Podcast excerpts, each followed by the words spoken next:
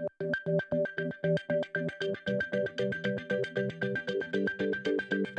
struck over and over again about who gets to make mistakes in American society. My kids get to make mistakes, but we still just don't cut a break for poor people, especially poor people of color. And that just like hits me over the head over and over again in my reporting. Welcome to New Thinking from the Center for Court Innovation. I'm Matt Watkins. Our guest on today's show is Emily Bazelon. Emily is, uh, I'm sure, a familiar voice to many of you. She is a staff writer at the New York Times Magazine, where she often writes about criminal justice issues. She's also a co host of Slate's long running podcast, Political Gabfest, and she's currently a lecturer and the Truman Capote Fellow at Yale Law School. Emily's newest book is Charged The New Movement to Transform American Prosecution and End Mass Incarceration. And, and it's a book that sheds new light on a, a, lot of issues that we've been talking about on this podcast in recent months, um, particularly with our uh, recent series on the power of prosecutors. Uh, Emily, congratulations on the book and the new podcast, and uh, thanks so much for joining us today. Oh, I'm so excited to talk with you. This is a great podcast, and I'm happy to be part of it. Well, thanks very much. All right, so it's my understanding that this book project sort of began for you a few years ago, and it was really your idea was to focus and, and cast light onto this the power, the sort of outsized power that uh, prosecutors have. But as you worked on the book, the, the project transformed somewhat, and I, I'm wondering at what point you, you realized that you actually had a different story to tell. Yeah, so when I look back at my book proposal, which I wrote in 2015, I was really focused on the power of prosecutors, how they'd amassed so much more power than the system is designed for, and how they were almost exclusively in those years, and really I mean like from the 80s until 2015 or 16, how they were really using their power to drive mass incarceration. So my idea was to explain how prosecutors are the missing piece of the mass incarceration puzzle. And that is a really important part of my book, and I do tell that story. But in 2016, and I really figured this out um, because of the election that November, a number of cities started to have these social movements bubbling up in which people had figured out that if they elected a new kind of district attorney, they could try to have a significant impact, even a transformative impact, on the local criminal justice system.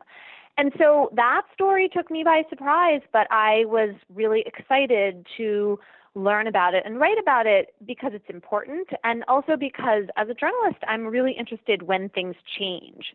So my book ends up telling two stories. One is the traditional story about prosecutorial power, and one is this much more recent shift that we're really just at the beginning of in trying to hold prosecutors accountable to a constituency, often like communities of color and low income people, who are asking them to reduce mass incarceration and increase the fairness of the system. I, I, like this formulation you have of people figuring out the, the kind of power that prosecutors have, because it, it does seem like it was a very sort of galvanizing conclusion for people to reach.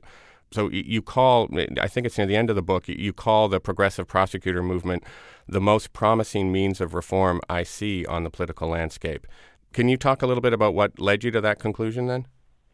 when you elect your local DA, that's something that like you do as a local community.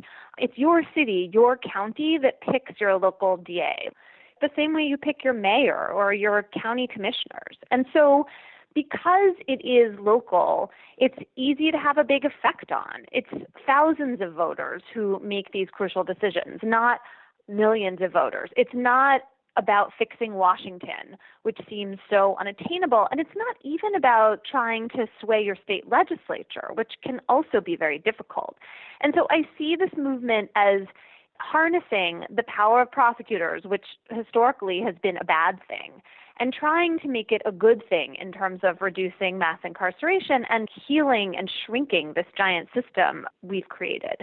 And if it succeeds, then the sort of next step is okay, well, these cities and counties could be a model where communities are safe and they're also healthier places. And maybe that will make it both safe and also politically viable for state legislatures or even for Congress to take more steps to dismantle this giant machine of punishment that America has built. Right, because I mean, right now it's fair to say that progressive prosecutors are very much in the minority, and there is a degree to which it's a sort of urban, r- rural phenomenon. But it sounds to me like you see this movement as potentially a kind of model for what could work going forward. Yeah, I mean, everything you said is just true. There are more than 2,400 elected prosecutors across the country. Depending on how you count, there are like 5 to 40 of them who can fairly claim to be progressive. However, they represent some big places, you know, so we're talking about cities with millions of people like Philadelphia and Brooklyn and Boston and Chicago. And so there's this interesting math that's not it's not my finding it's from um, Carissa Hessick at the University of North Carolina she figured out that if you had 125 progressive prosecutors in the biggest cities and uh, metro areas in the country, they would actually be the DA for half the population of America. So the 2,400 number is really big and hard to crack, but it involves a lot of small rural districts.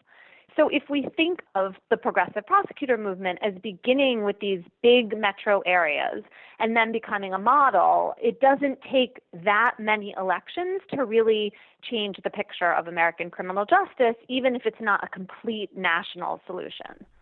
And then when you talk about harnessing the position of, of, of the prosecutor and, and I guess using this power for good, I mean, is that what you see as the goal of, of the movement, if we can call it a movement, that it, it is to use this power previously used in abusive ways, often in, in more positive ways? Or, or do you also think the goal should be for prosecutors to, um, progressive ones anyway, to actually work to reduce their own power as prosecutors? It's both, but it's easier to ask people to harness their power to do good by holding them accountable to a different constituency. Like you can start there and then you can imagine this next step of prosecutors giving up some of their power. For example, a big thing is changing how they charge people. Like if you don't try to jack up people on the maximum possible charges in order to induce a plea bargain, well, that gives up some power right there. But there's sort of a second question, which is whether we should change the laws that allow prosecutors to jack up the charges in the first place and I'm talking now in particular about mandatory sentencing laws, which really give huge power to prosecutors because they bake in punishment to the decisions prosecutors make at charging. So I think a later step is to change those laws. And, and another kind of feature of this progressive prosecutors movement is to try to create an alternative lobbying force among district attorneys and state's attorneys. So, right now in the country, every state has a state DA's association. There's also a national one. They uniformly take hardline, tough on crime stances on legislation, on policies. That's their reason to exist in the world. If you start having progressive prosecutors who are saying, hey, wait a minute, we have the same job as you, we have the same credibility, and we think that's a mistake, that's another way to shake up this political dynamic. Well, how much appetite do you think there is out there among progressive prosecutors, again, to the extent to which we can speak of them as a group, but how much appetite do you think there there is for actually, you know, reducing their power um, in this next step way that you're talking about? I mean, when, when Larry Krasner talks about being the, the pirate who's taking over the ship, that doesn't exactly sound like he's interested in putting guardrails around his power necessarily. But Larry Krasner is interested in reducing charges and has said to his assistant prosecutors in nonviolent cases, for the most part at least, you should start with charges at the bottom of the Pennsylvania sentencing guidelines instead of at the top. So that is an example of Krasner, you know, using his office to harness his power. And he also quit the Pennsylvania District Attorneys Association because he didn't like the positions they were taking. He took with him a third of the budget for that state association. So, you know, that's a pretty um, strong move toward changing the way the prosecutors lobby. But I, I, guess the concern is, though, that if we don't go to the step two of kind of really putting it in writing, and maybe that's a state legislature job to do, that if somebody somebody who comes after, say, a Larry Krasner or a Kim Foxx could just unilaterally roll back the policies, right? Oh yeah, you're completely right. I mean, when you rely on the identity of the individual elected official, you leave in place the same systemic vulnerabilities and weaknesses that were there before, and the next person can change their mind. So again, I think the, the for me the question is will these folks get reelected? You know, historically it's been very easy for DA incumbents to keep winning elections. So is that going to be the case also for these progressive DAs? Um, and then the second question is like, okay, well, it's certainly true this is no perfect permanent fix, but is it the best chance for moving the needle? Can it create the kind of models that could lead to the more systemic changes you're talking about? And this isn't my call to make. I'm a reporter, you know, not an activist, not a policymaker. And so what I do is I pay attention to the people on the ground who are working really hard on this issue. And when I see them putting a lot of energy into these elections, I figure like that's something I should respect and that's work that I should pay attention to. Yeah, certainly, certainly. Um, I, mean, I mean, just picking up on the voters question, though, I mean, the book ends with a call for voters to use their power to fix the criminal justice system, and, and obviously it's been great to see that happening in you know many large cities across the country. But does it concern you at all? I mean, it's the kind of Rachel Barkow question, uh, you know, the author of Prisoner of Politics, that there's a we're putting maybe too much faith in voters to change the system, and that how voters respond to things can really be subject to, say, whether crime rates go up and down, for example. So I'm a big fan of Rachel's um, and of her book, and yes, the concern that political change is very subject to crime rates going up and down, like that is a concern. I don't really see a better alternative, though. I mean, calling for things like sentencing commissions and other technocratic fixes could work, but it's just not worked in modern American history, right? You really have to look toward Europe and like a couple of examples from the States to see good examples for what Rachel is calling for. Most of the time, when we create things like sentencing commissions and parole boards and other sort of technocratic middlemen in the American criminal justice system, they move toward harsher punishment. That is absolutely the story, for example, of the federal sentencing guidelines. They were supposed to make things more consistent and make punishment more even handed and more fair. And instead, everyone just got sentenced to more time in prison. So I'm skeptical of that kind of fix. And I, I really take your point about the progressive prosecutors and their districts you know, serving as models of the road forward. And obviously, to do that, we're going to have to be able to show that those models are, are working. Do you have a, a sense right now of what is being accomplished by progressive prosecutors? Yeah, I mean, I think you're starting to see jail populations go down in cities like St. Louis and Philadelphia and places like Brooklyn. I think you're starting to see more of a turn toward drug treatment and diversion programs more generally, like efforts to give people social services and divert them from prison. These local jurisdictions are going to have to try a lot of things, right? This is where the sort of laboratory of democracy comes in. If this succeeds, it spreads because you try something in one place and people show that it's effective. And what I mean by that is safety. You're keeping the community safe, you're respecting victims, treating them like they matter, and you're also trying to heal some of the harm of putting so many people behind bars. If some of these cities and counties can do that, then I think there is this chance for this kind of um, policy making to spread. And you know, one analogy I've been thinking about a lot lately, and I wonder what you think about this, is the movement for marriage equality. So when it started, it seemed out of sync with American public opinion of how we'd been doing this forever. Like we'd only had men marrying women and vice versa, and like that was just the way it had to be. But then people started talking about it differently, framing it in terms of equality and fairness. And it turned out that public opinion shifted really rapidly. And then the politicians and the courts had to kind of hurry to catch up. I think you can see something similar happening when you look at public opinion polls right now you know, 60% of people who respond say that they're more likely to support a candidate who's interested in reducing the number of people in, behind bars. And that's like a big shift. And so and, and it makes me think that it's possible for politicians to take more chances and take more risks than they used to do before. It is also true that this is a window of opportunity while crime is low, but I think there is room. But winter really is coming, like, maybe.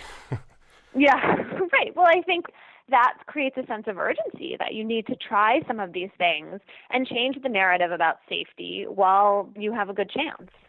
So, uh, I guess as part of that, you know, ground shifting that we're talking about and the way people talk about criminal justice, a big part of that is that the position of the prosecutor has moved from being sort of invisible and not really talked about to now being almost um, ubiquitous, and and this label of you know getting to call yourself a progressive prosecutor is is now really sought after, right? We've we've seen it crop up in the Democratic primaries right now. So I, I guess I'm asking you now to also put on your hat of respected political commentator and, and, and talk a little bit about eh, do you think there is leverage in the progressive prosecutor movement right now, given the fact that, that so many people now seem to be kind of fighting to get that label?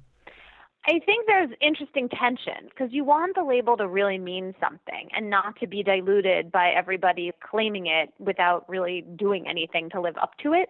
So I think those are like healthy tensions within any kind of social movement and um, moment of political change.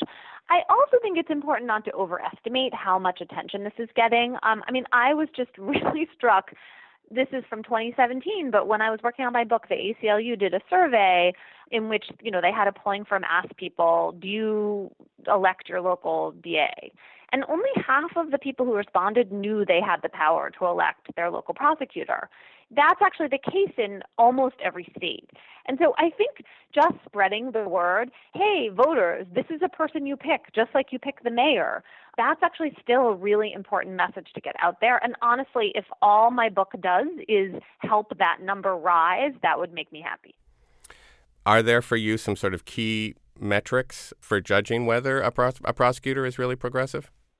Yeah, so this is a really crucial question that I think the social movement is still figuring out. And so, to a certain degree, I defer to the folks on the ground. Overarching, though, I think the crucial question is whether people show that they are shrinking the size of the whole system. We have five times as many people in jail and prison as we did in the 70s. We have more than any other country. It's not necessary for deterrence are you really making that number fall in addition to all the people who are, you know, being supervised on parole and probation, which is over 4 million people in the country. And those people get cycled back into jail for what are called technical violations of parole and probation, which are things like staying out too late or leaving the state without permission, like not crimes. So I think you have to show that you are changing those numbers. I think another really important metric is um, racial disparity because we have this system that at every juncture, black and brown people get punished more harshly for the same kinds of behavior as white people. And you have to be, I think, showing that you're tackling that head on. Right, and, and so often we see that even as the sort of base rates uh, shrink and the number of people in the system is going down, that those racial disparities really remain locked in place and sometimes even harden. Yeah, and I mean, this is something I saw in my reporting in Brooklyn. So, to give an example, in 2014, the DA at the time, it was the first African American DA in Brooklyn, he said, okay, we're going to stop uh, prosecuting most marijuana low level possession cases. So the police were mad. They didn't like this idea. And what ended up happening was that people were no longer getting charged for like having a little bit of weed on them, but the number of arrests went up for smoking in public. And the DA's office was still charging people who had a criminal record for marijuana, even though that doesn't necessarily follow one from the next. So you had real racial disparity in the remaining marijuana charging in Brooklyn. And WNYC did a really good investigation showing this. And then Eric Gonzalez, who is the current DA, said, you know what, I really need to deal with this. And I asked him about this a few weeks ago, and he said that those numbers were coming down. That seems like an important way in which you have to make sure that you haven't accidentally increased the racist um, problems in the system.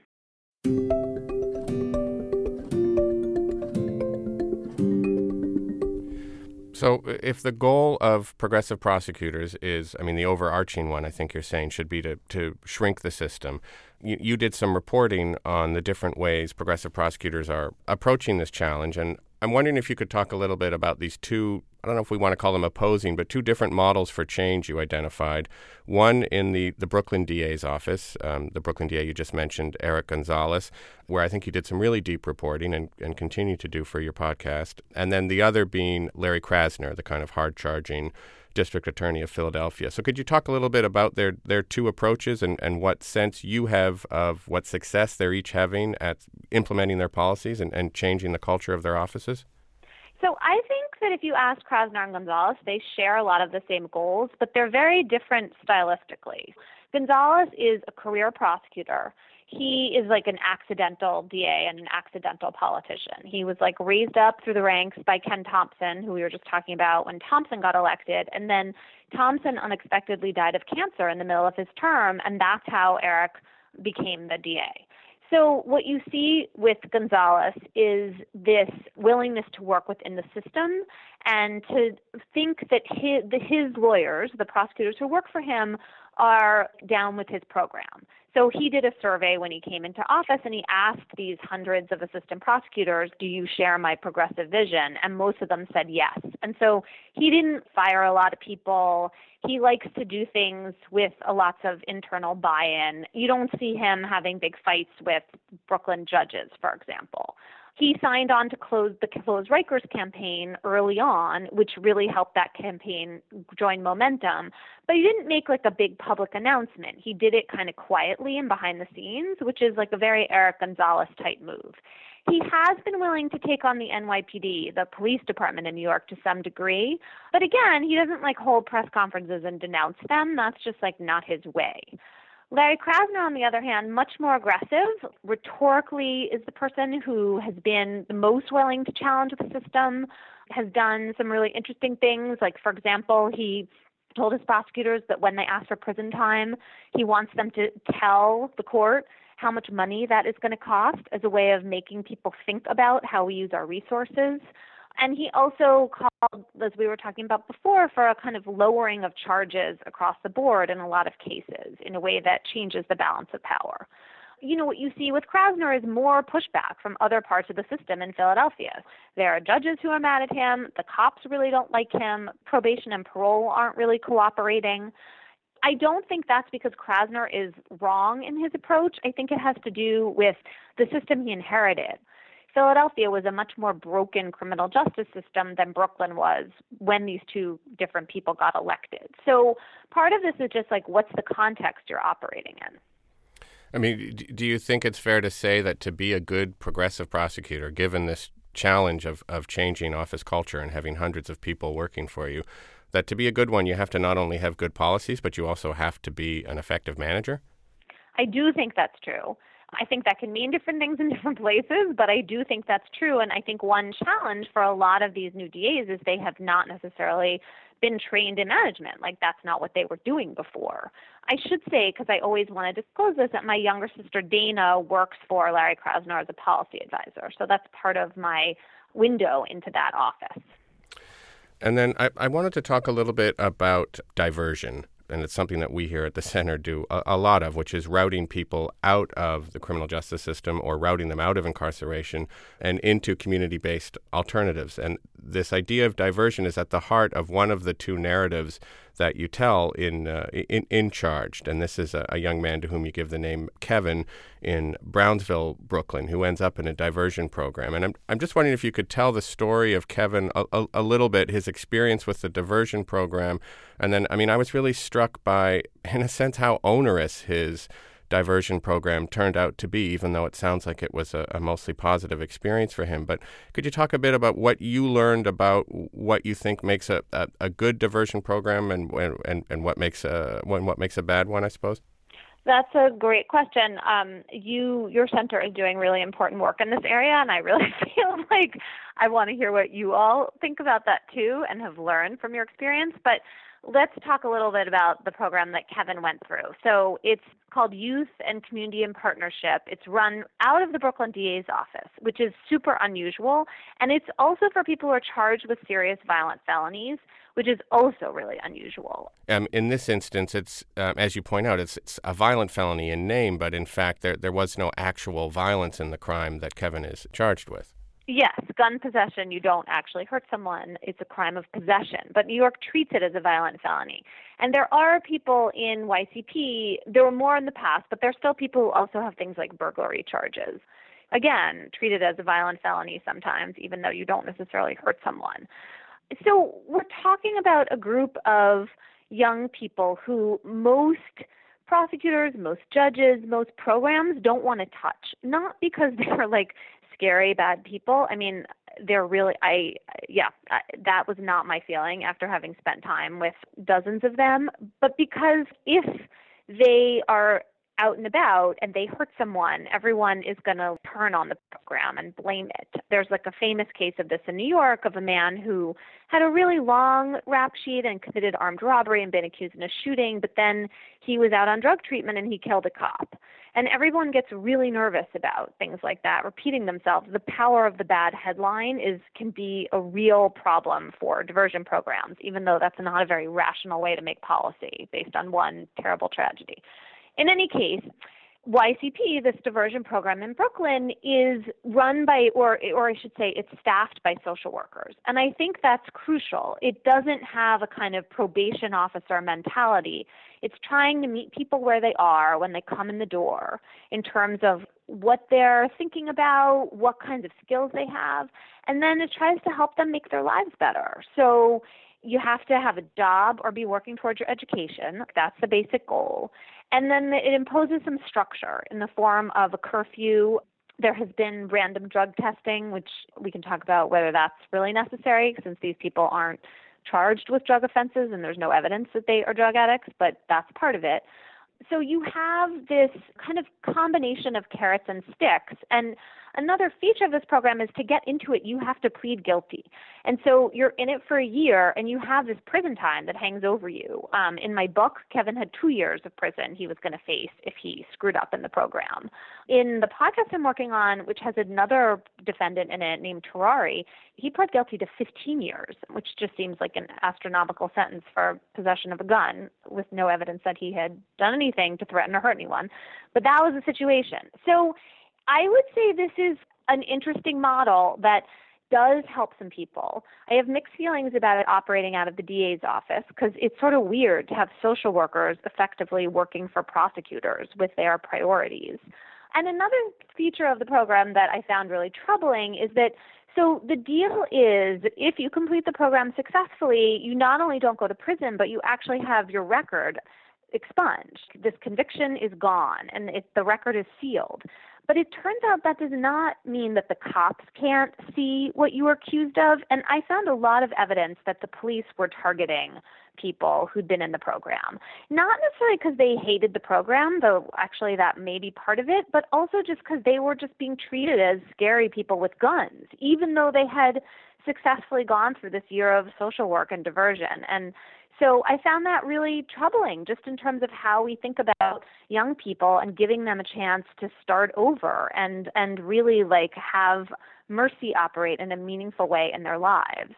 I mean, I just it you know, I'm like a white mom and I have teenage sons and I watch so many young black kids in Brooklyn just get treated as suspicious by the cops and heard their stories. And this way that I just felt like would never be true for my sons, and it just every time it gets to me. Yeah, I, I mean, it, it, got to me too. Frankly, I, I, I kind of teared up at the part of the book where where you report that Kevin, after completing the diversion program and getting through all the hoops, um, he posted on social media kind of headline: "I am no longer state property." Um, and you just think about how much he had to do to get to that point. And as you say, one of the things he had to do was manage to go, I guess, a, a, year or two as a young black man in Brownsville and not get arrested by the police. Yes, that's right. And yet, at the end of the book, he still, I, well, I don't want to give it all away, but like the police are still after him. And it's been true for Terari on my podcast too. And I just, there is like a disconnect there if we really mean that we are going to invest in young people and let them start over, we need to let them truly start over, just like everybody else. So, uh, uh, w- where do you think the line might be? You know, the difference between a kind of you know reasonable diversion program and, and and then when it bleeds over into a kind of excessive control. Well, I think it's really important not to start with a harsher punishment than you need. And I'm talking about prison and jail. I'm also talking about things like ankle monitors, which for the young people I was following were really dehumanizing and upsetting for the most part.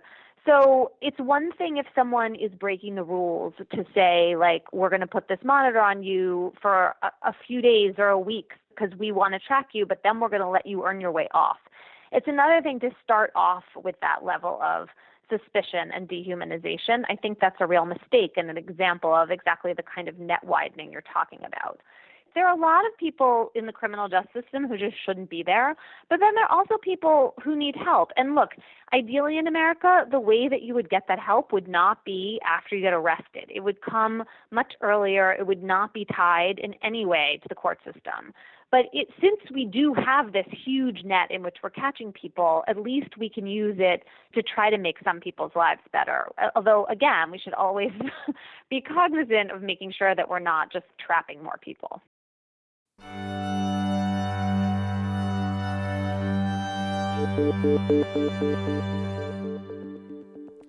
And then you you cite at the end near the end of the book you cite the Stanford law professor David Sklansky he concludes that prosecutors have been allowed to um, uh, operate as something of a black box because we don't really know what we want from the justice system.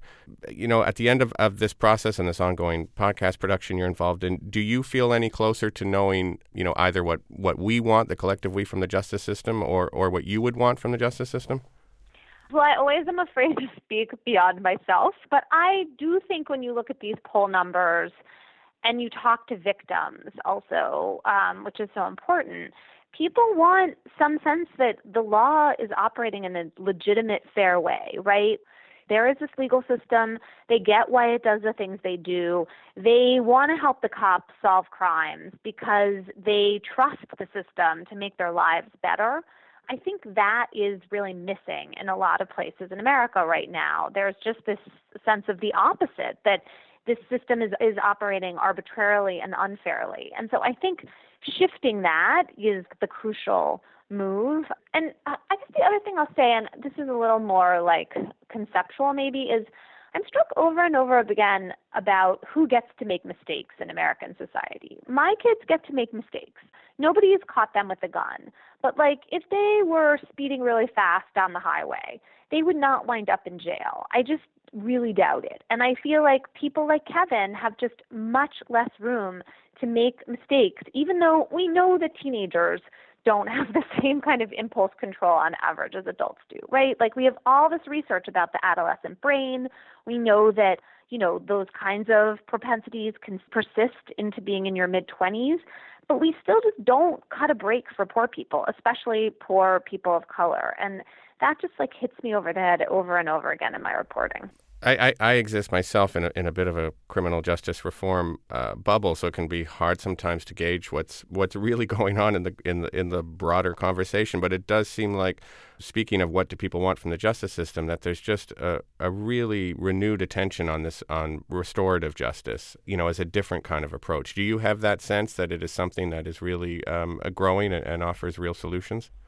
I think so, and I hope so. I mean, there is such a hunger for victims to be better treated and better served.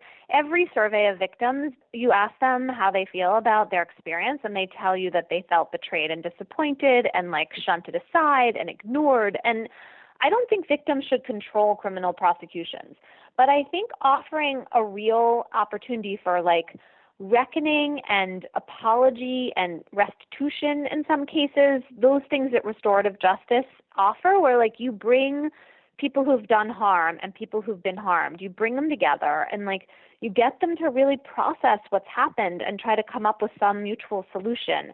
I mean, that is something that should really expand in our system, and we've barely scratched the surface of the potential there. And then you've you've done reporting for this book. You're ongoing reporting for the podcast. I think. Could you talk a, a, little bit about the challenge of being a white woman with a white child, as you say? You're telling the stories of people who have been harmed by a justice system, and those people are almost, you know, uniformly non-white. And as the person telling the story, you are not someone who suffers the harms directly, usually of that system. So, do you want to talk a bit about how you have navigated that challenge? Yeah, sure. I mean, I think it's like just a crucial challenge to recognize and take seriously and think hard about. The big mistake is to pretend that it doesn't matter because like it totally matters. And I ran up against the limits of my like white mom journalist self in trying to like spend time with Kevin and people like him in places like Brownsville. You know, why should some 20 year old kid in Brownsville who has a really different life want me to be hanging around with him? Like, that can be a hard sell. And I get that. And I just try to be like frank and honest about it. So, one other thing about the podcast, which is a companion to the book and is also called Charged um, and is out from Slate the podcast lets people really speak for themselves. Like you can hear their voices. I mean, I hope that people feel like I accurately told their stories in my book, but there is an intimacy to hearing people's voices that that kind of audio journalism allows for, which I find really helpful for navigating these issues of race and class. I do try to make sure that I work with people of color, whether it's um, for my podcast, my producers, or you know, I have friends who I trust who are journalists, or just like people in the world who read all my work, who think help me think through these issues. So I try to make sure I'm touching base with people who are closer to the lived experience of my subjects than I am. And I also acknowledge that I'm going to make mistakes. Like that is how it goes when you're out there trying to report things. And I just try to when someone points out a mistake, I try to be as honest about it and figure out how to improve what I'm doing as opposed to responding defensively. Well, I, will just add my voice to the chorus then of people saying that I, I, think you're doing a really tremendous job of, of navigating precisely those challenges. And I, I think the book is really a, a, great contribution to the debate, and I'm, and I'm, looking forward to hearing more episodes of the podcast. And thank you so much for uh, making the time to join us today. Oh, totally my pleasure. Well, thanks very much. Um, I've been speaking with Emily Bazelon. Emily is a staff writer at the New York Times Magazine, the Truman Capote Fellow at Yale Law School, and the author of the new book, Charged The New Movement to Transform American Prosecution and End Mass Incarceration. For more information on uh, Emily's work and this episode, visit our website, courtinnovation.org slash newthinking. And um, for more insights into a, a, lot of the issues that we've talked about uh, on this episode, um, scroll back in your New Thinking feed a little bit and check out our earlier series on the power of prosecutors. For their help with this episode, um, I want to send special thanks to Aaron Richards, Rachel Barkow, Somil Trivedi, and Miriam Krinsky. The show is produced and edited by me. You can find me on Twitter at DidacticMatt. Technical support is provided by the ineluctable Bill Harkins. Samiha Meah is our Director of Design. Emma Dayton is our Vice President of Outreach. Our theme music is by Michael Aaron at quivernyc.com. And our show's founder is Rob Wolf. This has been New Thinking from the Center for Court Innovation. I'm Matt Watkins. Thanks for listening.